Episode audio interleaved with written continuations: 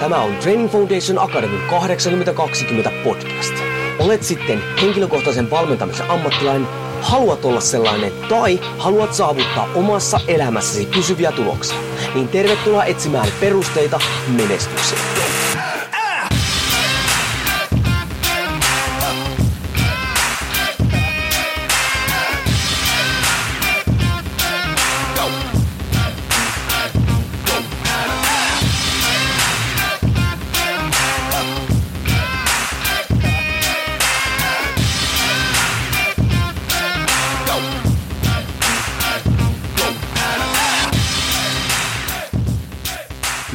Korhonen Training Foundation Academista moro ja tervetuloa taas TFA 8020 podcastin pariin.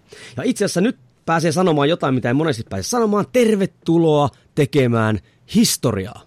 Tai no, riippuen nyt vähän totta kai siitä, että tuota, mihin aikaan kuuntelet tämän, niin onko se nyt, ootko tekemässä historiaa vai kuuntelemassa historiaa, mutta kuitenkin asia meni varmaankin läpi. Ja mihin tämä nyt liittyy? Liittyy siihen, että tuossa tammikuussa niin julkaistiin tämmöinen kirja kuin Löytöretkiä onnistumisiin. Ja koska on tämmöinen kirja Mato, mikä näkyy tuolla meikäläisen kirjahyllyssäkin tuolla taustalla, sehän piti välttämättä hankkia. Ja sitten kun selasin tätä läpi, niin ajattelin, että no, tässähän on asiaa. Ja koska nyt satuin sattuneesta syystä kaksi näistä kirjoittajista nyt tuntemaan, niin sitten tässä rupesi vähän semmoinen idea tulemaan, että hei, voitaiskohan tätä kenties käsitellä podcastin keinoin. Ja teidän onneksi kaksi kirjoittajaa saatiinkin tähän mukaan, jossa lähdetäänkin sitten nyt vähän avaamaan tätä kirjaa. Ja nyt sä totta kai mietit, että mikä tässä nyt on historiallista. No historiallista on se, että tämä on sen verran laaja asia, että tästä julkaistaan vähän pidempi sarja. En nyt tiedä ihan kuinka monta osaa tulee, mutta varmasti enemmän kuin kaksi, joten historia tehdään sillä, että koskaan näin iso sarjaa ei ole käyty läpi. Nyt loppuu, te ette täällä kuuntelemassa mua, vaan totta kuuntelemassa täällä näitä ammattilaisia, ja pyydänkin tähän mukaan siis yhden löytöretkiä onnistumisen kirjan kirjoittajista, eli Törmälehon Miko. Morjesta, morjesta Mikko. Terve, terve. Aika vahvalla alustuksella mentiin, mutta semmoista se välillä on. Hei, tota, te kirjoititte tämmöisen kirjan, löytöretkiä onnistumisen. Ketäs muita siinä oli tuota kirjoittamassa? Joo, tosiaan tuossa viime vuoden aikana pistettiin aika kovasti likoon niin sanotusti ja tuota, kirjoitettiin löytöretkiä onnistumisiin kirja. Eli Seppäsen Lasse ja Mustosen Janne ja minä, minä tuota, niin, niin, ollaan kirjoitettu tämä opus ihan vasta, vasta ilmestynyt. Ja eikös tota niin, niin siis, eikö tämä vähän niin kuin teidän sen yrityksen alaisuuteen tuon hyvinvointikoulu, eikö vaan? Joo, kyllä. No hei, sä, mä en sen enempää sun taustoihin sukella. Vaikka hei kuulija, eka kertaa olisi tullut tänne podcastiin, niin jos haluat tietää nyt esimerkiksi Mikon taustoista, niin me ollaan tehty erinomainen podcast. En muista ihan tarkalleen mikä numero se oli, mutta voit siellä sukeltaa Mikon tonne taustoihin. Mutta hei, voisitko kertoa Mikko nyt hyvinvointikoulun taustoista, koska mun mielestä sitä ei olla aikaisemmin käyty läpi.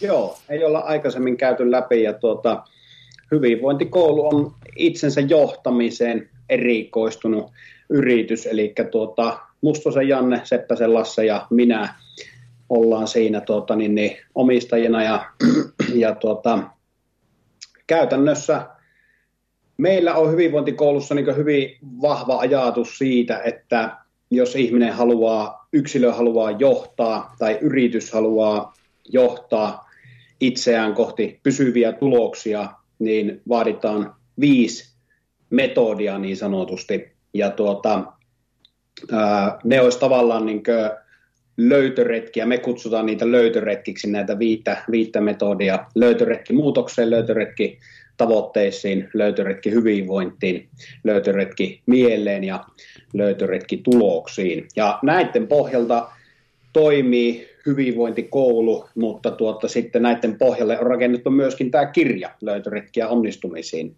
jossa esitellään ikään kuin nämä viisi viisi metodia, joihin meillä on vankka usko, että ne, ne metodit täytyy olla hallussa, jos haluaa saavuttaa itselle mielekkäitä tavoitteita ja, ja tuota, saada ennen kaikkea pysyviä tuloksia aikaiseksi. Se itselle jotenkin niin kuin totta kai mä nyt ostin tämän ihan suoraan sanottuna, ostin tämän kirjan siitä syystä, kun näin nyt ketkä oli kirjoittaja. niin, tuota, mutta kuitenkin mua jotenkin puhutteli niin toi, niin toi termi niin löytöretkiä, koska se kuvaa kuitenkin sitä mun mielestä, minkä mä näen, jos nyt puhutaan vaikka nyt elämäntapamuutoksesta tai jostain, että se ei koskaan semmoinen niin lineaarinen pro, niin kuin prosessi, vaan se on mm. semmoista löytöretkiä ja, ja sieltä voi löytää semmoisia asioita, mitä ei välttämättä aina aina on niin kuin uskonutkaan, että löytäisi, on kokeilemista ja erehystä ja tälleen näin. Niin siitä syystä musta on tosi mukava tämä kirja, että se ei ole tyyliin semmoinen kovin diettityyppinen tai ilmakuivattua kanaa ja, ja rahkaa kohti, mitä ikinä. mutta, mutta mä tykkään tosi paljon tosta, koska se tekee sitä ehkä semmoisen, en mä tiedä, niin kuin leiki omaiset. Tässä varmaan oli joku tar- niin kuin, tarkoituskin tällä ihan tällä, niin kuin tällä nimellä, että löytöretkiä. Joo, se on mun mielestä jotenkin niin kuin hyvin, hyvin kuvaava termi ja tuota, vähän semmoista ehkäpä pitää sisällään myös sitä, että täytyy uskaltautua, uskaltautua tietynlaiselle löytöretkelle. Ja löytöretkihän sisältää aina oppimista. Ja tuota, kuitenkin tämmöisissä tavoitehankkeissa tai muutoshankkeissa niin aika isosti on kyse oppimisesta ja monesti myöskin prosessista ennen kaikkea. Eli just toi, niin vähän kuvasitkin jo, että esimerkiksi jos nyt ajatellaan sitä elämäntapamuutosta, niin se ei harvoin onnistu ihan, ihan vaan niin kuin tuosta noin, vaan, vaan eikä, eikä varsinkaan lyhyessä ajassa, niin tuota, se on jo itsessään omanlaisensa lainausmerkeissä löytöretki. Ja tota, löytöretki on kaikin puolin mun mielestä hyvä, hyvä sana. Kyllä joo, tuosta tuli monta niin tärkeitä sanaa. Mä en, mä en katso niitä tilastoja, mutta joskus mä semmoisen tilaston näen, että tyyli joku alle, niin kuin positiivisetkin tulokset, tutkimukset näyttää, että kun alle 10 prosenttia pystyy pitämään tavallaan niin kuin muutoksen yli kolme vuotta, joka on aika, aika raju niin kuin mm. prosentti tälleen näin. Ja, ja mä uskon ihan täysin, se johtuu siitä, kun ne menetelmät on vääriä ja, ja ehkä mm. se, niin kuin se aika jänne, millä uskotaan, että se muutos tapahtuu, niin sekin on jänne. Mutta sukelletaan se tähän kirjaan, koska se oli varmaankin tämän podcastin niin kuin se, se tuota, tuo, tuo ajatus. Ja nythän tässä oli siis viisi tämmöistä jaksoa osaa, kuten äsken toista esille tuossa noin. Ja ensimmäinen olikin sitten tämmöinen löytöretkin muutokseen, muutoksen johtaminen. Ja itse asiassa tuota, saanko lukea kirjasta pienen otte? En ole koskaan lukenut podcastissa kirjasta otetta. Annahan me. No ei kun mä vaan tämän, tässä on tämä ensimmäinen, kun täällähän on siis näitä Lassen, mistä Lasse on ehkä tullut jo pikkasen kuuluisaksi näistä, näitä piirustuksia, niin täällä on tämä ensimmäinen on täällä. Mutta tässä on tämmöinen, että muutos ilman päätöstä on pelkkää päiväunta. Vaikka päätökset ovat töistä raskaimpia, niiden tueksi tarvitaan myös konkreettisia tekoja. Miten vaikeimmatkin muutoshankkeet saadaan vietyä maaliin? Ja tämähän on niinku se ihan se, se ydinkysymys. Joten, jos me lähdetään käsittelemään tätä läpi, niin siis mitkä on nyt sen muutoksen sit niinku tekemisen oikeasti niinku niitä ensimmäisiä askeleita, mistä se, niinku se ja hei nyt mehän, nythän me puhutaan pysyvästä muutoksesta, niin mistä se pysyvä muutos niinku lähtee liikkeelle? Joo, tuota, tuo on tosi hyvä alustus mun mielestä tuossa kirjassa, jossa justiin tosiaan sanotaan näin, että, että muutos ilman päätöstä on pelkkää päiväunta. Ja siitä voitaisiin niin kuin lähteä, lähteä tuota liikkeelle, että ää, ainakin yksilön näkökulmasta niin muutosta ja, ja organisaatioidenkin näkökulmasta, niin muutosta voisi kuvata, jos sitä yhdellä sanalla pitäisi kuvata, niin päätös on nimenomaan se, se ydinsana. Ja tuota, voisi ajatella näin, että kyllä pysyvän muutoksen se tavallaan ensimmäinen askel on nimenomaan se, että pitää pystyä tekemään päätös siitä, että haluaa jonkin asian muuttuvan. Ja tämähän ei tietenkään tarkoita sitä, että päätös ratkaisisi kaiken, että en, en halua antaa niin semmoista kuvaa, että kun tekee päätöksen, niin sitten siinä vaan kurinalaisesti pysytään ja, ja muutos ennemmin tai myöhemmin niin onnistuu, mutta se nimenomaan ensimmäinen askel lähtee päätöksestä. Et jos ei ole päätöstä, tietyllä tavalla semmoista niin vankkaa päätöstä, että tämän asian mä haluan saavuttaa tai tämän asian mä haluan elämässäni muuttuvan, niin ei se, ei se niin käynnisty se muutos. Et se päätös ehkä kuvastaa niin hyvin myöskin sitä, että kukaan ei voi tehdä muutosta toisen ihmisen puolesta, että se henkilö, joka haluaa tavoitteen saavuttaa, muutoksen tehdä, niin hänelle se ensimmäinen askel on tehdä päätös. Kyllä, ja nythän tässä, sekin on ehkä semmoinen, mikä kun mulle termit on yleensä tosi tärkeitä, koska silloin termithän on, on niin kuin, kuvaa meidän ajatuksia, ajatukset ohjaa toimintaa ja näin päin pois. Ja nythän kun me puhutaan muutoksesta, niin nythän me ei puhuta niin kuin pelkästään tavallaan niin kuin tietystä muutoksesta, vaan mehän puhutaan niin kuin yleisesti. Että sehän voi, tavoitehan voi olla mikä tahansa, mutta jonkunhan siellä pitää muuttua. Että nythän me puhutaan tämmöistä niin kuin muutoksen perusteista, ja perusteethan mun se niin kuin suosikkisana, mitä ei tar- läheskään tarpeeksi niin kuin sitä, sitä tuo esille, eikä arvosteta. Niin, niin tota, miksi sitten niin kuin se, okei, kaikkihan me osataan tehdä päätöksiä. Mä oon ainakin, mä oon ainakin tehnyt triljona päätöstä, ja niistä ehkä noin promille on mennyt niin kuin läpi, niin hei, miksi se, niin se pysyvä muutos on niin vaikea niin kuin saada aikaiseksi? Ja nyt ajatellaan nyt tätäkin, että hei, jos ajatellaan vaikka mua esimerkkinä, että mä oon liikuntala ammattilainen, kaikki tietämyssähän on tehdä vaikka mitä, ja sitten se mm. kuitenkaan niin kuin ei onnistu, niin miksi on niin vaikeaa se muutos? Ja varsinkin nyt taas vielä alleviivaan sitä pysyvä muutos. Juuri näin, se on hyvä, hyvä alleviivaus. No, lopultahan ne syyt, että minkä takia välttämättä päätös ei pidä, eli sitä muutosta ei saa läpi vietyä, niin lopulta syyt on aina yksilöllisiä, mutta nimenomaan jos katsotaan yleisesti ottaen isossa kuvassa, niin sä itse itse sanoitkin tuossa hyvin alussa, että menetelmät on vääriä. Se on yksi, ja jos me ajatellaan niitä menetelmiä, mitkä on niin sanotusti vääriä, mitkä ei tue sitä pysyvää muutosta, niin aika usein yksi hankala juttu on se, että ihmiset yksinkertaisesti yrittää muutosta liian nopeassa aikataulussa, eli on tällaista kuuriluontoista tekemistä. Ja nyt kun sanoo sanan kuuri, niin sehän aika usein ehkä linkittyy tällaiseen niin vaikkapa painonpudotukseen. Mutta hirveän, siis se painonpudottajahan tekee aika usein kuurin, eli juurikin vaikka lähtee diettaamalla liikkeelle, jolloin ne ei, ei, niin kuin vea, tai ei, ei tule niin kuin pysyväksi ne, ne tota, muutokset, mutta on hirveän tärkeää ymmärtää se, että kuurinhan voi tehdä liikunnasta, kuurin voi tehdä uniasioista ja ihan muista, mistä tahansa muustakin kuin vain hyvinvointiin liittyvistä asioista, että aika, aika usein se haaste on siinä, että yksilö pyrkii tekemään liian monia asioita ja liian isoja asioita ja vielä liian lyhyessä ajassa. Se on ainakin yksi tekijä, minkä takia muutos ei ole kovin helppoa. Ja tuota, sen takia mä itse ajattelen niin, että meidän on tosi tärkeää ymmärtää tätä muutosta, koska tuota, tälleen vähän raasti, mutta kuitenkin täysin rehellisesti sanottuna, niin faktahan on se, että kyllä tavallaan se vanhoihin tottumuksiin palaaminen on paljon todennäköisempää kuin pysyvän muutoksen tekeminen. Ja tuota, ehkä sitten yksi syy, minkä takia se pysyvä muutos on hankalaa, on se, että nimenomaan yleisesti ajateltuna, yleisessä isossa kuvassa tarkasteltuna, niin ihmiset ei ymmärrä sitä muutoksen luonnetta riittävän syvällisesti. Ei ymmärretä esimerkiksi sitä, että siihen liittyy paljon psykologiaa, tunneelämää, estäviä ajatuksia, Eli on paljon tämmöisiä itsestä nousevia tekijöitä, jotka toimii sitä muutosta vastaan. Ja sitten voi olla toki myös ihan ympäristöstä nousevia tekijöitä liittyen vaikkapa johonkin sosiaaliseen ympäristöön, että henkilö on vaikka sellaisessa yhteisössä, jossa hän ei saa tukea ja rohkaisua tavoitteille. Monia, monia syitä, mutta tavallaan muutos ei ole helppoa. Se on niin kuin, nimenomaan se pysyvä, pysyvä muutos. Ja sen takia sitä täytyy opiskella ja, ja ymmärtää vähän syvällisemmin, että pystyy tekemään pysyvän muutoksen.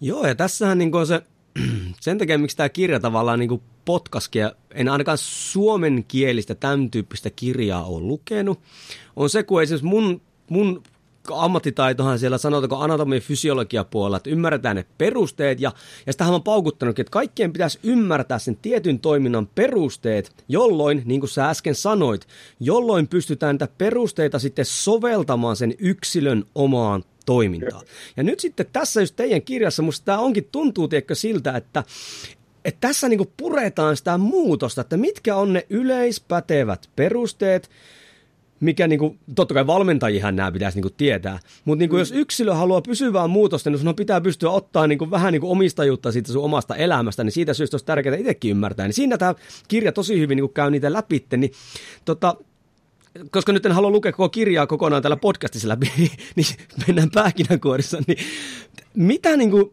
mitä yksilöä niin kuin, tulisi ymmärtää niin kuin sitä muutoksesta, ja nyt ei, just, ei, ei niinkään sitä, sitä omasta näkökulmasta, vaan yleisesti, niin ymmärtää sitä muutoksesta, että, se, että tota, pystyisi tekemään sitten sen pysyvän muutoksen. Joo, tuo on mun mielestä niin kuin tosi tärkeä ja hyvä, hyvä teema, ja tuota, ää, yksi asia, mitä me voitaisiin vaikka vähän myöhemmin tässä jaksossa käsitelläkin, niin ehdottomasti on muutoksen vaiheet, mitä tulisi ymmärtää. Eli siinä tullaan jo tavallaan siihen teemaan, että, että pitäisi ymmärtää jo ylipäätänsä se, että muutoksessa on erilaisia vaiheita. Ja toinen asia tietysti, mitä on tosi tärkeää ymmärtää, niin on muutoksen esteitä. Niitäkin voisi pikkusen käydä läpi, koska tuota, on tavallaan niin kuin jopa jossain määrin ehkä päiväunta ajatella niin, että, että semmoiset isot tavoitehankkeet menis maaliin ilman, että yksilö kohtaisi minkäänlaisia esteitä. Se on niin kuin ihan tuiki tavallista ja luonnollista ja kuuluu siihen muutosprosessiin, niin näitä on hyvä ymmärtää. no sitten on varmasti hyvä ymmärtää sitä, että mitä yksilö voi itse tehdä lujittaakseen muutosta ja mitä hän voi tehdä niin kuin tavallaan mahdollistaakseen sen muutoksen tekemisen. Eli voitaisiin voitais puhua sellaisista vähän niin kuin vipuvoimista, muutos, muutosvivuista ja yleisesti ottaen niin muutoksen luonnetta, sitä, että se vaatii aikaa ja taitoja, niin, niin sitä, sitä isoa kokonaisuutta niin meidän tulisi ihan kollektiivisesti ymmärtää niin kuin huomattavasti paremmin. Kyllä, ja niin kuin tässä on se, että sitten jos oikeasti rupeaa pohtimaan niin kuin sitä muutosta ja niin kuin sen soveltamista, niin sitten ainakin itse, totta kai minua kiinnostaa itseni, että haluan tavallaan, koska niin kuin muuttaa itteen toimintaa parempaan suuntaan näin, mutta sitten mulla on myös niin kuin opiskelijoita, joilla on sitä, sitä tota, muutosta, joko he valmentaa tai muuta vastaavaa, sitten mulla on niin kuin valmennettavia, sitten mulla on niin kuin lapset, niin mä rupesin oikeasti miettimään sitä, että ei, perse, näin suoraan sanottuna, ja hieno kun on mun oma podcast, niin mä voin kiroilla, niin tuota, että miten tärkeä asia tämä niin kuin on, ja vaikka mäkin niin kuin, tiedätkö, panostan niitä perusteet, niin sitten sitten, että onko, ymmärränkö mä nyt niin kuin, tämän muutoksen perusteita. Ja, ja siinä mielessä niin pikkasen rupeaa nyt kone käynnistyy tässä näin, että kohta lähtee heppä laukalle. Niin tota, noista, mitä sä äsken toit esille tuossa noin, niin tuota, ehkä se esteet on se, mistä voitaisiin lähteä liikenteeseen. Siinäkin mielessä mä luin ehkä maailmankaikkeuden parhaimman kirjan Road to Less Stupid, Keith Cunningham, tämmöinen tota, bisnesenkeli äijä, ja vaikka täysin koskee bisnestä, niin aivan uskomattoman kirja itsensä johtamiseen ja muuhun, niin siellähän oli se, että jos ei ymmärrä niitä esteitä, mitkä on sun nykyisen tilaan ja tulevaisuuden eessä, niin ethän sä voi niinku toimia, koska sä et, sä et niinku pysty valitsemaan oikeita työkaluja tai muuta vastaavaa tämmöisiä näin. Niin, niin tähän liittyen nyt, niin mitkä millaisia on niin kuin, niin kuin tyypillisiä semmoisia muutoksen tota, esteitä tai aitoja tai muita, mitkä pitäisi niin kuin ymmärtää? Joo, tuota, sen verran otan tuossa kiinni, että oli niin tosi hyvä, hyvä tavallaan nostu tuommoinen, että, että bisnespuolelta samoja asioita nostettu esille. Eli tavallaan tässä on mun mielestä hirmu tärkeää ymmärtääkin se, että olipa henkilö tekemässä ää, tai, tai tuota, asettamassa tavoitteita vaikkapa hyvinvoinnin suhteen, liittypä, liittypä se nyt sitten siihen painonpudotukseen tai vaikka, vaikka liikunnan lisäämiseen tai sitten johonkin aivan muuhun elämän osa-alueeseen, työelämään tai, tai talouden kehittämiseen, niin kyllä siellä tavallaan niin kuin ihan niitä samoja samoja lainalaisuuksia käydään, käydään läpi, ja tuota, siis muutokseen liittyviä mm. lainalaisuuksia. Ja tuota, jos nyt noita muutoksen esteitä ajatellaan, niin me ollaan tuossa kirjassakin nostettu esille kolme tämmöistä tavallaan estekategoriaa, eli siellä on kielelliset esteet, tunneesteet ja käyttäytymisesteet. Jossain määrin voisi varmaan sanoa, että lopulta kaikki esteet on käyttäytymisesteitä, mutta, mutta käyttäytymisesteetkin pohjimmiltaan voi rakentua tunneesteistä tai sitten tällaista kielellisyydestä. Ja tuota, tuota, tuota, jos, jos lyhyesti avaisi vaikka kielellisyyttä, niin sitä voisi vois lähteä rakentamaan jotenkin sitä kautta, että, että, että Kielellisyydellä tarkoitetaan ihmisen kykyä tietysti kommunikoida, ihmisen kykyä yhdistää ajatuksia, tunteita, kokemuksia eri tilanteissa, tilanteissa toisiinsa, tai eri tilanteita, ajatuksia, tunteita ja kokemuksia toisiinsa.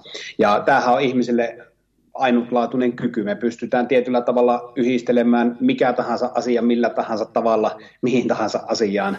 Ja tuota, niin, niin, ää, kielellisyys on tavallaan, niin kuin, sehän on hirveän hyvä juttu, koska sen avulla me pystytään kommunikoimaan, mutta kielellisyydessä on se haaste, että me pystytään sen avulla myöskin asettaa itselle esteitä ja esimerkiksi opittu tapa murehtimiseen, vatvomiseen, jatkuvaan tämmöiseen niin kuin huolehtimiseen, niin se on jossain määrin kielellisyyttä. Ää, kielellinen estehän voi olla esimerkiksi tämmöinen negatiivinen itsepuhe, joka on myöskin opittuha. Just opittu. meinasin kysyä tuota, että eikö se tämä ole niin kuin oikein tämmöinen klassinen esimerkki? Joo, ja, ja, ja nämä on niin kuin sillä tavalla mun mielestä hirmu tärkeitä, että jos nyt vaikkapa ajatellaan, että suurin osa esteistä on tavallaan meistä itsestä niin ponnistavia. Ja tyypillinen voi olla vaikka semmoinen, että henkilö haluaisi saavuttaa jonkun tavoitteen, mutta hänellä ei ole välttämättä rohkeutta tai jotain muuta vastaavaa haastetta.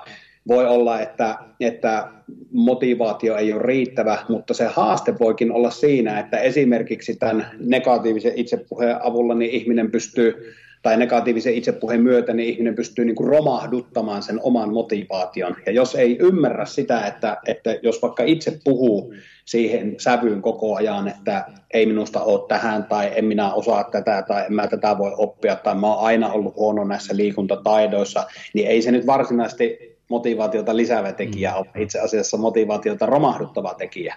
Ja, ja nyt sen romahduttaa sen ihmisen tapaa itse puhua, itse kielellistää sitä asia. Se on niin yksi esimerkki kielistä esteistä.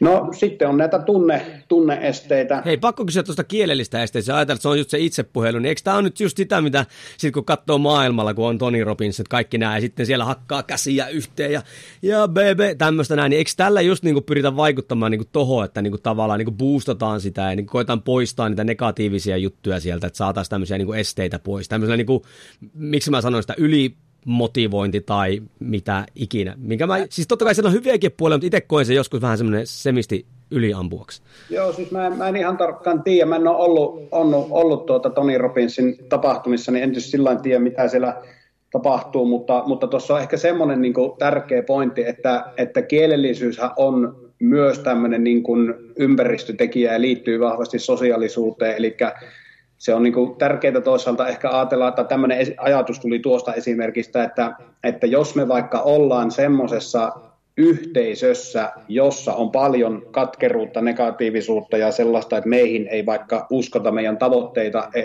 meidän tavoitteisiin ei uskota, ja me ei saa lainkaan niin rohkaisua ja kannustusta, niin totta kai se heikentää meidän kykyä saavuttaa myöskin niitä tavoitteita, mutta samalla tavalla myöskin toiseen suuntaan. Jos me ollaan sellaisessa yhteisössä, jossa me saadaan tukea, kannustusta, rohkaisua, jossa meidän tavoitteisiin uskotaan, niin se merkittävästi myöskin lisää meidän mahdollisuuksia saavuttaa tavoitteita. Että ehkä jossain tämmöisessä tämmöisissä Tony Robbins jutussa voi olla joku tämän, tämän tyylinen, että yritetään yhdessä jonkinnäköistä hur, hurmoshenkeä tavallaan synnyttää, että se, se voi niin kuin ehkä sitä kautta vähän, vähän avittaa, jotenkin näin mä sen, sen ajattelisin. Sehän, sehän siinä onkin, tuli vaan yhtäkkiä mieleen. Sitten mä mietin sitä just, että sitten tavallaan tuommoinen hurmoshenki, joka varmaan on, niin kuin vie mukanaan ja niin kuin näin, mutta sitä mä joskus miettinyt, että kuinka niin kuin pitkäaikainen se vaikutus sitten on, jos se on tavallaan se yksittäinen tapahtuma, se tietty tila, missä luodaan se hurmoshenki, mutta sitten me palataan semmoiseen ympäristöön, missä sitten, no esimerkiksi näitä kielellisiä esteitä on siinä, että se yhteisö ei suhu usko, että onko se tavallaan se voima, mikä sieltä saadaan, niin jat, jaksaako se kantaa niin kuin sen yli. Niin, niin, Tämä on niin. erittäin hyvä, hyvä pointti, eli tuossa kyllä se niin kuin varmasti missä tahansa esteessä, niin se isompi merkitys on sillä, että mikä on se vallitseva ympäristö, missä me ollaan niin kuin suuri osa, osa ajasta. Että tuota, juurikin näin. Tähän se varmaan tämmöisen self-help lyhytkurssien niin se ongelma, että siellähän voi olla ihan hyviä juttuja, mutta se ei sitten sitä ydinongelmaa sitten missään mm. nimessä niin kuin, sitten muuta. Mutta hei, ennen kuin mä keskeytin sut, niin sä menisit puhua tuosta tunneesteistä. No joo, siis lyhyesti vaan tavalla, että myös, myös tunneesteitä voi olla ja, ja tuota, ne voi liittyä enemmän sitten tavallaan esimerkiksi yksilön tietyllä tavalla kyvyttömyyteen käsitellä omia, omia tunteita, esimerkiksi siinä, siinä suhteessa, että jos tulee jotakin tunteita, jotka yksilö kokee epämiellyttävänä ja, ja sitten vaikka takertuu niihin ja, ja vaan sillä tavalla syventää itse koko ajan omalla murehtimisella, murehtimisella sitä negatiivisen tunteen läsnäoloa, niin sekin voi olla yksi, yksi tämmöinen niin kuin estetekijä. Ja, ja tota, monesti nämä näkyy sitten toiminnassa käyttäytymisessä, mistä päästäänkin siihen, että kolmas, kolmas tavallaan tämmöinen estemuoto on käyttäytymisesteet. Ja, ja tuota, ää, niitäkin on monen, monenlaisia, mutta ehkä yhden, mitä voisi vaikka nostaa esille, on tämmöinen niin sanottu välttelykäyttäytyminen. Ja tuota, välttelykäyttäytymisessähän me voidaan olla aika luovia, että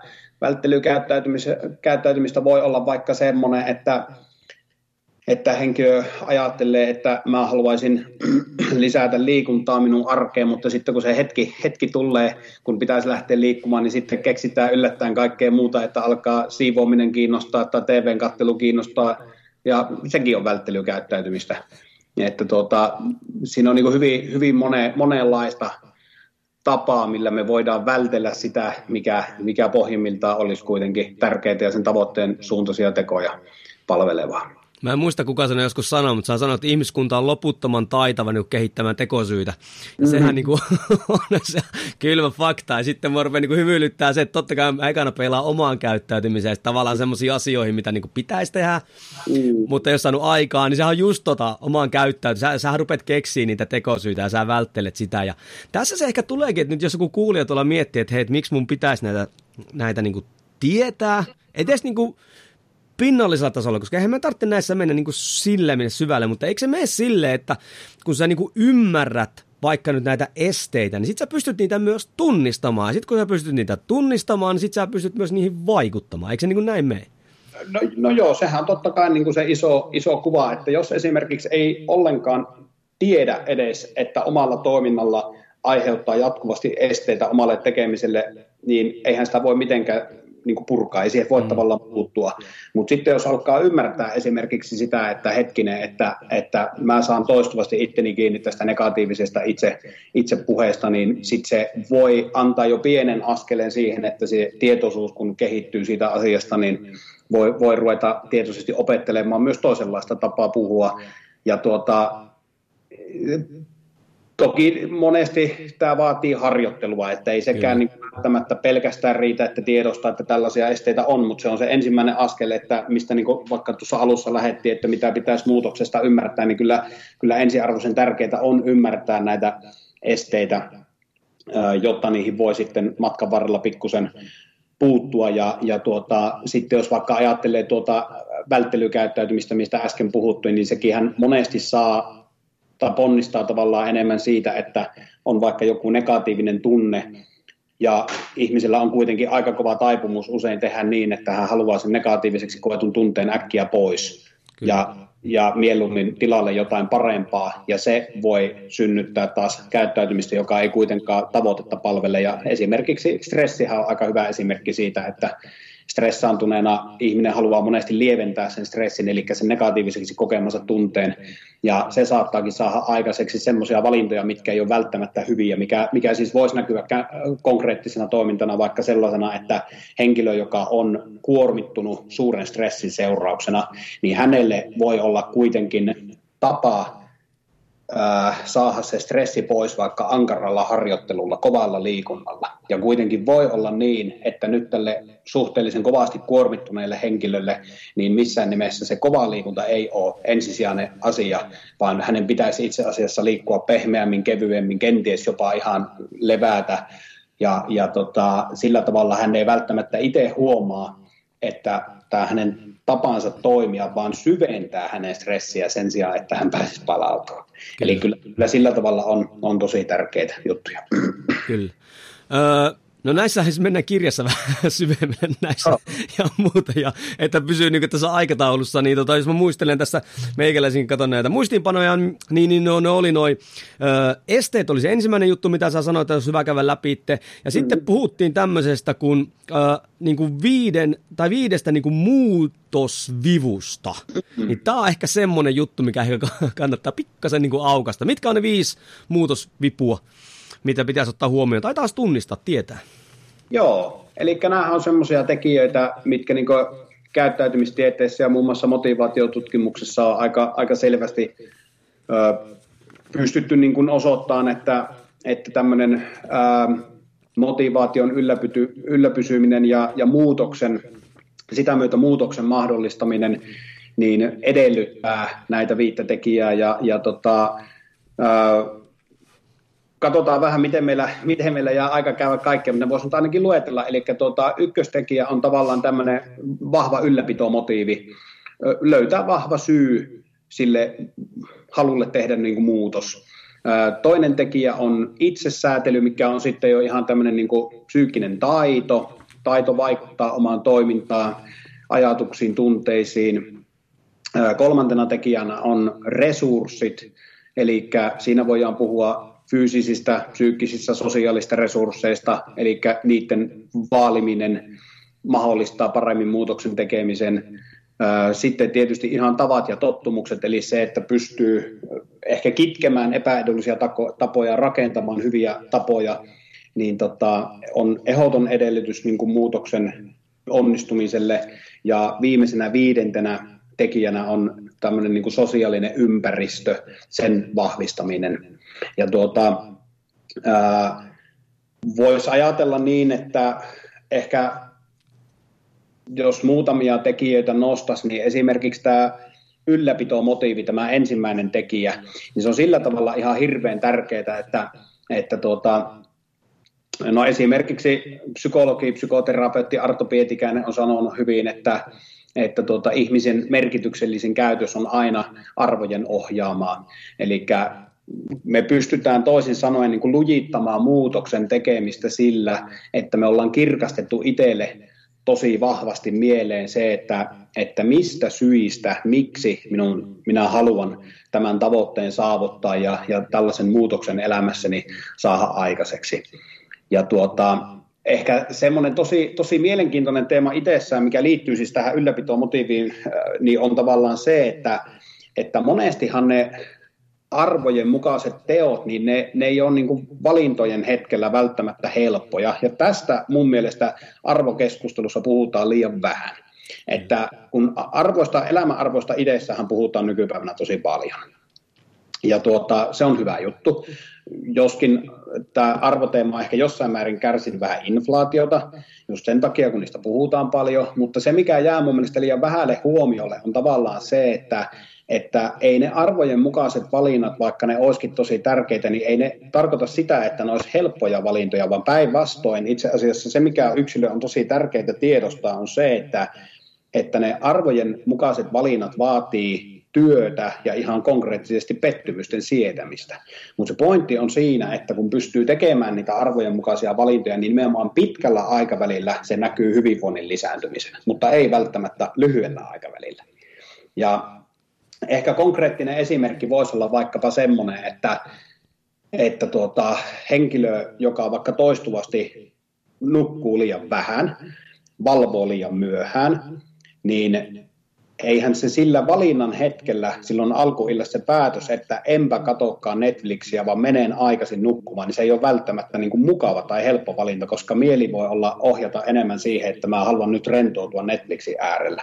Mutta jos yksilö taas tekee sen valinnan, sanotaanko, että, että tuota, suurimpana osana viikon päivistä sen valinnan, että en valvo myöhään, vaan tästä halusta valvoa myöhään, niin huolimatta menen aikaisin nukkumaan, niin pitkällä aikavälillä tietenkin se edistää hyvinvointia palautumista, mutta juuri sillä valinnan hetkellä se voi aiheuttaa, aiheuttaa niin kuin inhimillistä tuskaa, kun haluaisi valvoa myöhään.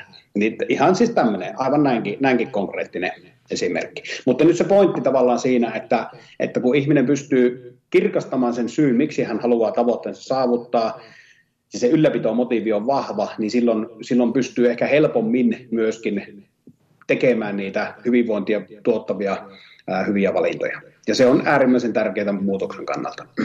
Joo, että kyllähän näistä, jos katsoo näitä viittä muutosvippua näistä jokaista Suomen podcast-episodia vielä syvemmälläkin, mutta hyvä, että otit tuon arvoitu esimerkki, että on just sen inflaation kanssa. Nythän just nämä kaikki, jos varsinkin someessa, kaikki nämä blest ja elää itsellesi merkityksiä elämässä, on niin, niin helppo sanoa ja sitten tavallaan, niin kuin, tavallaan näyttää ulkopuoliselle, tiedätkö, että nyt mä elän mun arvojen mukaista elämää. Sitten kun tietää, mitä siellä taustalla tai siellä kulisseissa tapahtuu ja parin vuoden päästä varsinkin, varsinkin nyt liikuntakentällä näkee, kun jengi on ihan burnoutissa ja nyt ne tulee sitten esille, tiedätkö, Instagramissa, että okei, okay, silloin näyttelin vaan sitä, tätä. Se on niin helppo sanoa. Ja eikö se ole sanonut itse asiassa, eikö Jari Sarasvuo sanonut, että jos arvot ei maksa sulle mitään, niin on mieli mielipiteitä.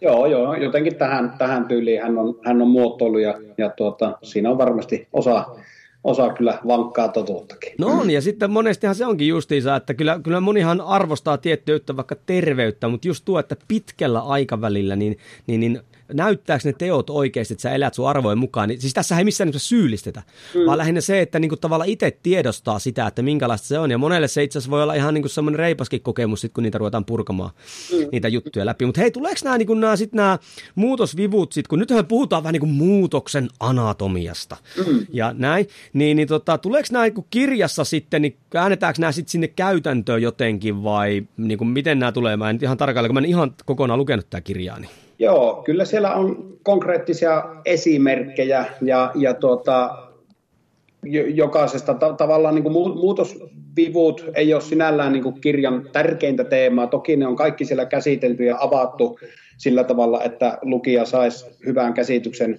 mitä se on. Ja tuota, sitten mun mielestä niin kuin kiva pointti tuossa kirjassa on se, että, että sama mitä me yritetään tässä podcast-sarjassakin, että nämä tulevat jaksot rakentaa punaista lankaa, niin sama tuossa kirjassa, että, että sitten kun mennään esimerkiksi sinne niin sanottuun volitio-osuuteen, eli tavallaan tähän, että mi- miten sitten niin kuin saadaan tuloksia, kehitetään tuloksen tekemisen taitoa, niin siellä esimerkiksi asiat linkittyy hyvin vahvasti myös näihin, näihin muutosvipuihin, että tuota, sillä tavalla siellä punotaan niin kuin juonta siihen, että, että nämä asiat siirtyy ja henkilö, lukija saisi sen kokemuksen, että mitä tämä tarkoittaa konkreettisina tekoina minun, minun elämässä, kun nyt haluan sitten näitä vahvistaa. Niin Joo, kun sitä mä tässä halusinkin tuoda esille just, että, että, tämä ei niin ole tämmöistä vaan tämmöistä niin sanahelinää tämä kirja. Että se siellä vie, ja mikä mä tykkään muutenkin tässä, täällä en nyt rupea lisää lukemaan täältä, mutta täällä on hauskaa täällä, kun täällä on väli on kirjoitettu, no tässä alussa vaikka Jarmo tykkää työstä ja haluaisi edetä uralla. Niin kuin tuuaan, tiedätkö, se, että hei, tässä on niin kuin se, se teoria ja se termistö, ja sitten se tuuhaa ihan tänne tämmöinen normi Pertti ja Pirkon niin kuin elämää, niin on tiedätkö, paljon helpompi niin kuin samaistua. Sitten se, se, se tekee tästä lukemista paljon niin kuin, tota, niin, niin mielekkäämpä. Hei, nyt me ollaan käyty tota, niin, niin, vähän niitä esteitä ja me ollaan käyty vipuja ja siellä on ollut psykologiaa ja kaikkea. Niin onks niinku, onko jotain semmoista vielä tämmöistä, jos me puhutaan nyt tämmöistä niinku muutoksen anatomiasta, niin onko jotain vielä semmoista, mitä niinku pitäisi tavallaan niinku tiedostaa, jos me otetaan niinku muutos huomioon? No ehkä, ehkä tuota, viimeisenä niin mun mielestä tärkeä teema olisi ymmärtää vähän niitä muutoksen vaiheita. Että tuossa tosiaan muutoksen, no kaikkihan nämä teemat, vaikka muutoksen vivutkin, ne on semmoisia, että niihin niin kuin sanoitkin, niin voisi melkein yhden, yhden jakson pyöräyttää vain yhdestä teemasta, mutta tuota, ehkä ei ole tässä kohtaa tarpeen niihin sen, sen syvällisemmin mennä, että kir, kirja, kätteen kirjasta lukemalla, niin sitten, sitten saa huomattavasti syvällisemmän käsityksen, mutta tosiaan nuo muutoksen vaiheet, niin, niin niitä voisi voisi käydä, käydä läpi, koska tuota, se on kyllä semmoinen muutoshankkeita ajatellen niin tosi, tosi, tosi oleellinen teema ymmärtää. Ja se on varmaankin, mä itse nyt selasin tähän kohtaan kirjassa, niin täällähän on taas Lassen piirtämä vuori. Ja varmaankin Joo. tällä tarkoitaan tällä muutoksen vaiheella, niin varmaan tarkoitaan nämä, mitkä nämä lähtee, esiharkinta, harkinta, suunnittelu, toteutus ja ylläpito mm. on nämä niin, niin kyllä nämä olisi varmaan semmoista, mitkä kannattaa ainakin päällisin puolin käydä läpi. No aivan ehdottomasti. Tuota, tässä ehkä niin voisi lähteä liikkeelle siitä, mistä oikeastaan melkein niin alkoi tämä, tämä jakso, eli tavallaan siitä ajatuksesta, että muutos ei tapahdu nopeasti ja muutos harvoin, jos koskaan tapahtuu niin, että yksilö etenisi niin kuin pisteestä A pisteeseen B ikään kuin silleen suoraviivaisesti tuosta noin, vaan, vaan se on niin kuin tosi tyypillistä ihan tutkitusti muutoksen tekemisessä, että henkilö voi edetä vaiheittain eteenpäin ja palatakin pikkusen taaksepäin edelliseen vaiheeseen, taas lähtee vähän eteenpäin, ehkä vähän palata, että se menee niin kuin sykäyksittäin niin sanotusti. Ja tuota, tämähän on siis kehittynyt tämä teoria sillä tavalla semmoiset jampat kuin Carlo Di Clemente ja James Prohaska, niin ne tutkii tupakan polton lopettamista suunnittelevia tai lopettamiseen tähtääviä henkilöitä, jotka pyrki lopettamaan tupakan polton ilman ammattiapua, eli siis omin voimin.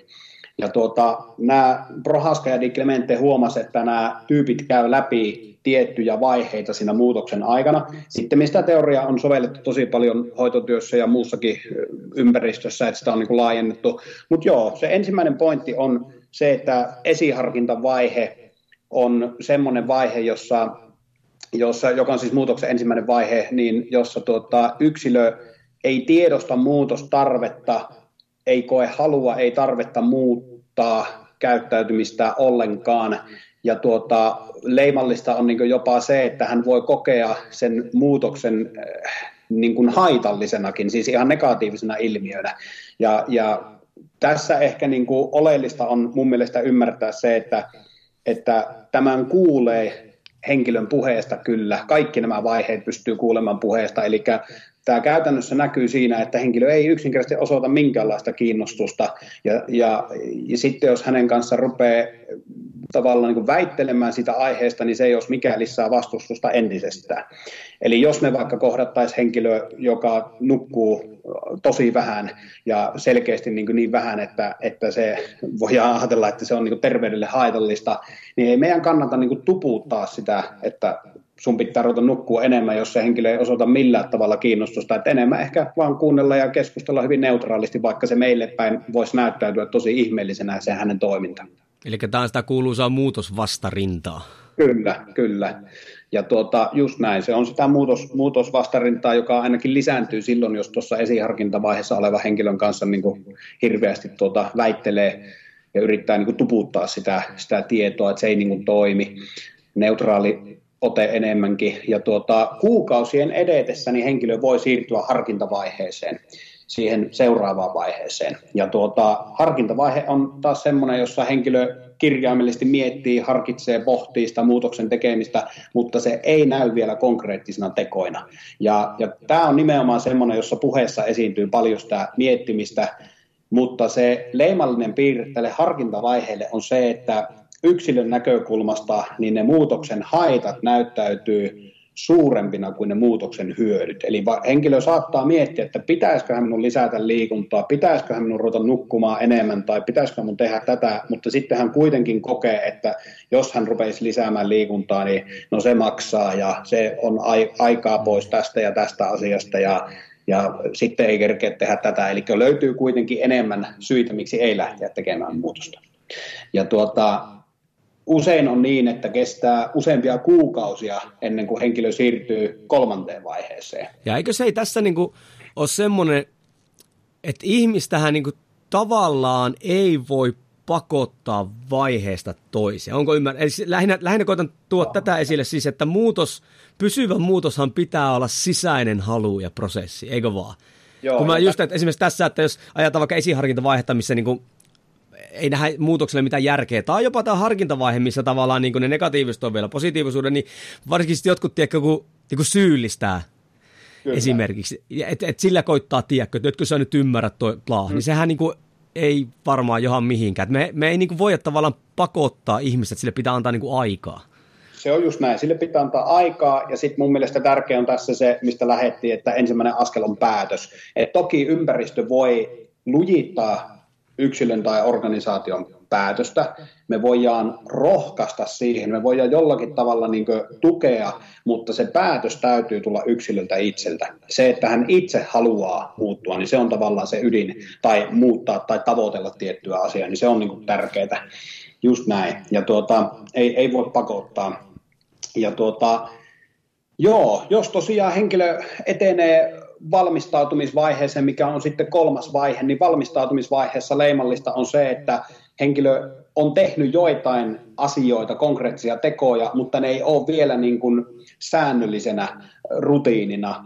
Eli siinä valmistautumisvaiheessa sen erottaa harkintavaiheesta siinä, että henkilö alkaa nähdä sen muutoksen niin kuin myönteisessä valossa. Eli siellä on edelleenkin paljon miettimistä, siellä on edelleen paljon pohtimista, mutta yksilö kokee kuitenkin ikään kuin ne hyödyt suurempina kuin ne haitat. Se on se isoin ero tähän edelliseen vaiheeseen.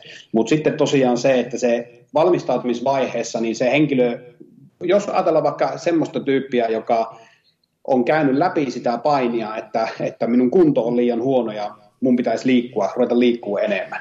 Niin harkintavaiheessa hän ei juurikaan vielä liiku. Hän vasta harkitsee, että alkaisiko liikkumaan. Mutta valmistautumisvaiheessa niin hän liikkuu satunnaisesti. Eli voi olla sille, että hän on käynyt kopaseen hiihtoladulla jonkun lenkin ja sitten ehkä liikunta on tullut taas pitkähkö tauko ja hän on ehkä käynyt ryhmäliikunnassa pyörähtämässä vähän tunnustelemassa, sitten on taas tullut vähän tauko, eli se ei ole niin semmoista satunna, ta, ta, ta, säännöllistä. Ja, ja tuossa vaiheessa, jos missä, niin se ihan perinteinen sosiaalinen tuki ja kannustus ja rohkaisu on niin äärimmäisen tärkeää. Joo. Joo. Tämä on jotenkin niin, niin jännä, kun mä heti rupean niin itse, tiedätkö, niin kuin tässä, tämä rupeaa niin kuin enemmän enemmän siinä mielessä kiinnostaa, ja vaikka nekin on tuttuja, niin kiva, että joku niin kuin ammattilinen niin kuin avaa niitä. Mutta tämähän on just siinä, tiedätkö, että sä voit itsekin niinku tunnistaa niitä, että miten sä puhut itsellesi, tiedätkö. No ei tää nyt silleen tai, tai näin. Ja onko se sitten silleen, että että onko se niinku silleen vahvuus, että sä niinku sitten pystyt tavallaan potkaisemaan sitten itse eteenpäin, kun sä huomaat silleen, että hei, hei, hei, että nyt, nyt, nyt sä keksit näitä, näitä juttuja. Että, niin kuin sille, et pyst, eikö, eikö tämä ole semmoista aika vahvaa myös itsensä johtamisen semmoista niin kuin taitoa?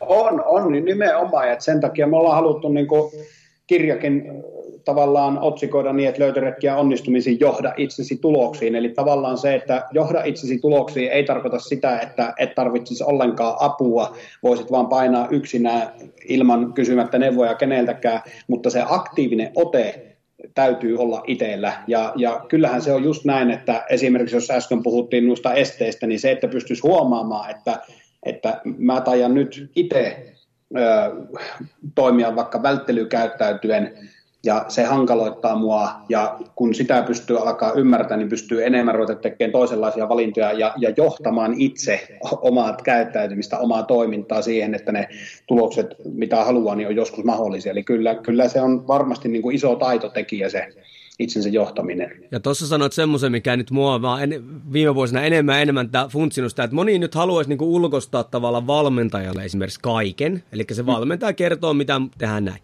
Tahi sitten olla ihan siellä ääripäässä niin kuin silleen, että ajatellaan sitä, että okei, mun pitää osata näin paljon asioita, mm. että, että mä opin. Mun mielestä niin kuin tässä jos pitäisikin olla se, että meidän pitäisi niin kuin liikkua sen keskelle päin, että me niin kuin otetaan se vastuu ja päätetään, että, että muututaan ja koetaan ymmärtää asioita ja sitten myös ymmärretään tietyissä asioissa niin kuin se on ihan ok ja pitäisikin ottaa sitä apua. Mm.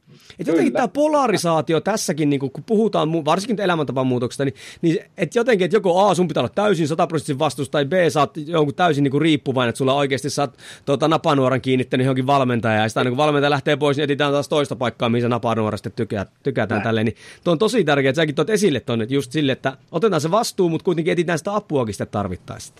Se on just näin, ja, ja tuota, tavallaan tämä, että, että yksilö ei voi jättää vastuuta muille, hänen täytyy itse pystyä ottaa vastuuta, mutta vastuunottoa on myös se, että pystyy nostamaan käden pystyyn, että hei, et mä en osaa tätä yksin, mutta mä tarvitsen tähän apua, mentorointia, PTtä, ää, yrityksessä jotakin, jotakin tuota, niin, niin, tiimiesimiehen apua tai mitä ikinä. Ja, ja sitten tavallaan just tämä puoli, että, että kyllähän niin kuin valmennuskontekstissa niin muutosta pitäisi viedä eteenpäin juuri niin, että me niin kuin valmentajan roolissa, jos ollaan, niin me itse valmentajana tuetaan sitä henkilöstä itseohjautuvuutta mm. niin, että hän oppii tekemään nimenomaan valintoja itseään varten. Ja tässä se tullaan juuri tuohon prosessiin, että, että tota, se on, se on niin kuin iso, iso kulmakivi tuolle teemalle. Ja tuossa mä näen, niin kuin esimerkiksi mennään sitä yritystoimintaa takaisin, on se, että niin kuin, jos, moni, jos siellä on joku yrittäjä vähänkään niin kuin alaisia tai muuta, miten tärkeää olisi, kun tehdään, kun siis yritystoiminnassa on muutoksia, että otettaisiin siihen teikö ulkopuolinen ammattilainen, niin kuin, ei nyt välttämättä johtamaan sitä muutosta, mutta auttamaan sitä muutosta, että kun joka niin kuin, tulee sitä ulkopuolta ja pystyy katsoa, missä vaiheissa ollaan ja tälleen näin, niin sekin tekisi se niin kuin, paljon, no ei nyt välttämättä helpommaksi, mutta sanotaanko näin, että semmoisia isompia karikkoja ehkä voisi niin kuin, Kyllä. ohitella sitten sitä kautta. Kyllä, ja, ja ehkä jos otan yhden, yhden aasinsilla ennen kuin mennään vaiheessa eteenpäin, niin, niin esimerkiksi noissa viiessä muutosvivussa yksi teema on sosiaalinen ympäristö. Eli me tiedetään se, että että muutoksen tekeminen mahdollistuu ja lujittuu, kun ihminen saa sosiaalista palautetta ja, ja tavallaan on ympäristössä, jossa hänen muutoshankkeita, tavoitehankkeita vie eteenpäin. Mutta nyt tähän teemaan liittyen, mistä puhuttiin, niin se on myös yksilön omaa vastuunottoa, että hän pystyy osaltaan itse rakentamaan sellaista ympäristöä, jossa hänen on mahdollista saavuttaa tavoitteet. Eli se voi näkyä esimerkiksi jonkun ö, harrasteporukan löytämisenä, tai se voi näkyä mikä ikinä, on se vaikka kirjakerho tai, tai joku semmoinen, missä niin kuin jaetaan ehkä samantyylisiä tavoitteita, ja sitten siinäkin tavallaan se asia ikään kuin, että nostaisi käden reilusti pystyyn ja sanoo, että tässä asiassa mä tarvin tukea. Että sanoisi vaikka ystävälle tai puolisolle, että mulla on tämmöinen tavoite, että tuetko minua mua tässä tavoitteessa, niin sehän on mitä suurimmassa määrin oman toiminnan johtamista. Ja tä, niin kuin, tässä karkaisi tämä heppa niin kuin ihan käy.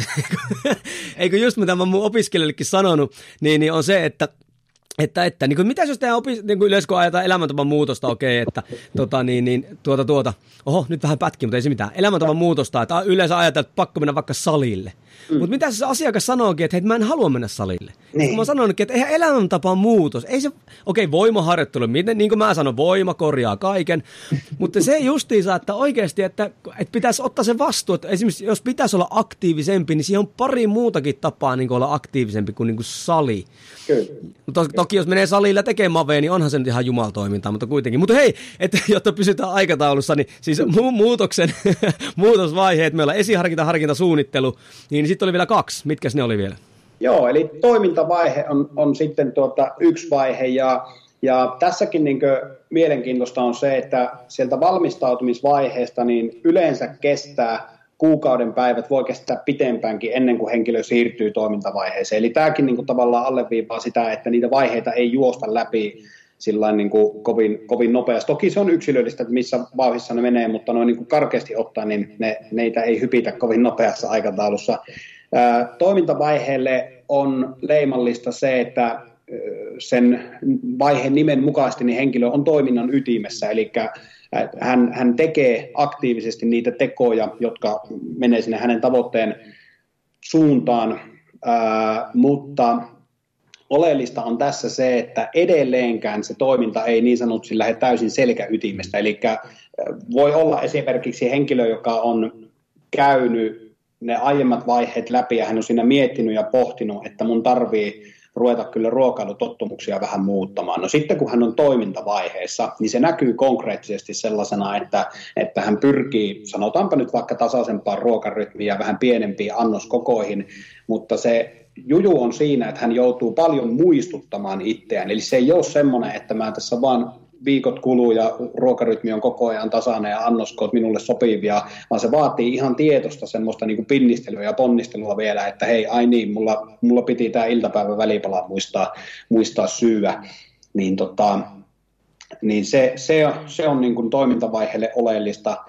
Ja sieltä sitten ajan kanssa voi olla mahdollista, että henkilö siirtyy siihen ylläpitovaiheeseen, jossa taas mun mielestä se nimi kuvastaa aika hyvin, eli se on sitten sitä, että se toiminta on niin suhteellisen vakiintunutta, siinä ei ole isosti semmoista epäröintiä, ja tuota, ei se sitä tarkoita, että etteikö tarvitsisi niin muistuttaa, muistuttaa tavallaan siitä uudenlaista toimintamallista, mutta, mutta se on nimensä mukaisesti suhteellisen vakiintunutta ja semmoista niin yllä, yllä pysyvää ylläpitovaiheessa olevaa. Ja tuota, ää, ehkä niin kuin yksi semmoinen tärkeä näkökulma on se, että, että tietenkin jokaisen yksilön on hirveän tärkeää ymmärtää vaikka omia tavoitehankkeita ajatellen, että missä vaiheessa itse on. Jälleen kerran liittypä ne fyysiseen hyvinvointiin tai ihan mihin tahansa muuhun elämän osa-alueeseen ne tavoitteet, niin pystyisi ymmärtämään, että okei, että no kun mietin tässä mun elämää taaksepäin, niin mä oon ihan selvästi nyt tässä toimintavaiheessa, tai mä oon ihan selvästi nyt niin valmistautumisvaiheessa. Että koko ajan pohdin ja mietin, että pitäisikö tehdä tuota, niin, niin, vaikka taloutta laittaa parempaan kuntoon, mutta, mutta tota, en ole vielä ikään kuin siirtynyt toimintaan esimerkiksi. Ja tuota, ää, sitten toinen näkökulma, mikä minusta on tosi tärkeä, niin on se, että jos me ajatellaan, ää, eikö se ole niin, että sulla on suurin osa tota, kuulijakunnasta niin on liikunta-alan ammattilaisia, eikö vaan? Mä vähän luulen, että se on tiedätkö, pikkasen ruvennut tasottumaan silleen, kun katson nyt, kun mulle tulee tuolta noin, että siellä, mä voisin ehkä yleistää sille, että mun kuulijat on aika pitkälti semmoisia, joita kiinnostaa niin kuin, sanotaanko itsensä johtaminen ja tavoitteiden eteenpäin Joo. vieminen. Totta kai siellä on niin valmentajia, jotka haluaa niin kuin sitten vielä asiakkaita, mutta enemmissä määrin mulla on koko ajan lisääntynyt sellaiset ihmiset, jotka vaan niin kuin haluaa aktiivisesti niin kuin kehittää omaa toimintaansa. Joo, kyllä.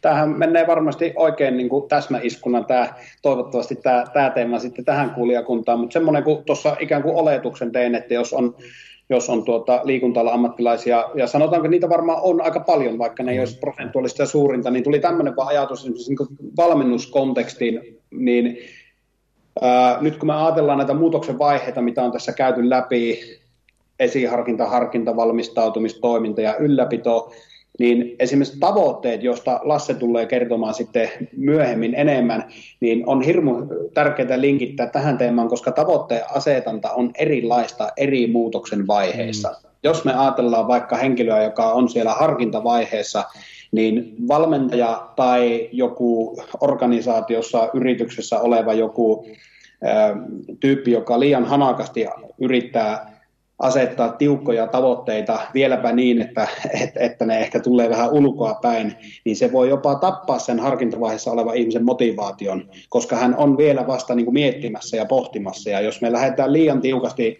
edellyttämään tiukkaa sitoutumista tiettyihin tavoitteisiin, niin se voi olla, että se ei vie yhtään sitä asiaa eteenpäin.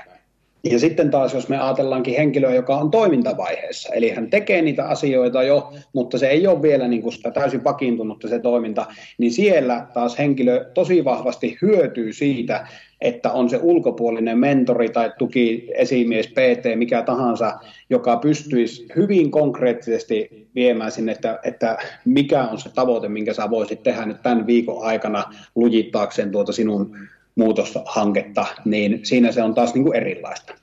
Siis tässä on niin kuin, siis täysin sama, miksi tämä niin kuin kiinnostaakin nyt, että samalla kuin voimaharjoittelussakin, että sulla on eri työkaluja eri vaiheisiin.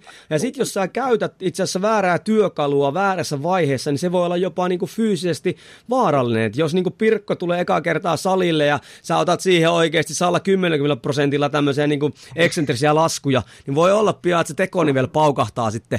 Niin, niin kuin, mutta sehän on ihan sama niin kuin tässä muutoksen vaiheessa, eikö ookin? Että jos, jos me ollaan tietyssä vaiheessa, ja tässähän se niin kuin menee, tiedätkö, se val valmennuksessakin niin kuin täräytetään sinne puskaa oikein niin kuin heittämällä ja katon kautta ympäri, on se, että kun opiskellaan yhtä työkalua tai, tai pientä työkalusarjaa. Ja sitten ajatellaan silleen, että okei, että tällä nyt, puu, nyt niin kuin asiakkaat nousuu, niin sitten sillä voidaan niin kuin täysin tappaa se asiakkaan toiminta. Ja yleensä, mikä, mikä vielä huonompi, niin sitten yleensä valmentajat yleensä sy- syyttää vielä sitä asiakasta siitä, että hei, tää, niin kuin, sun olisi pitänyt tehdä näin, mutta kun se on niin kuin täysin väärä vaihe. Ja mitä enemmän mä käyn ammattilaisten kanssa läpi, niin se vähemmän mä ym- tai enemmän ymmärrän, kuinka vähän mä tästä itse myös niin kuin tiedän.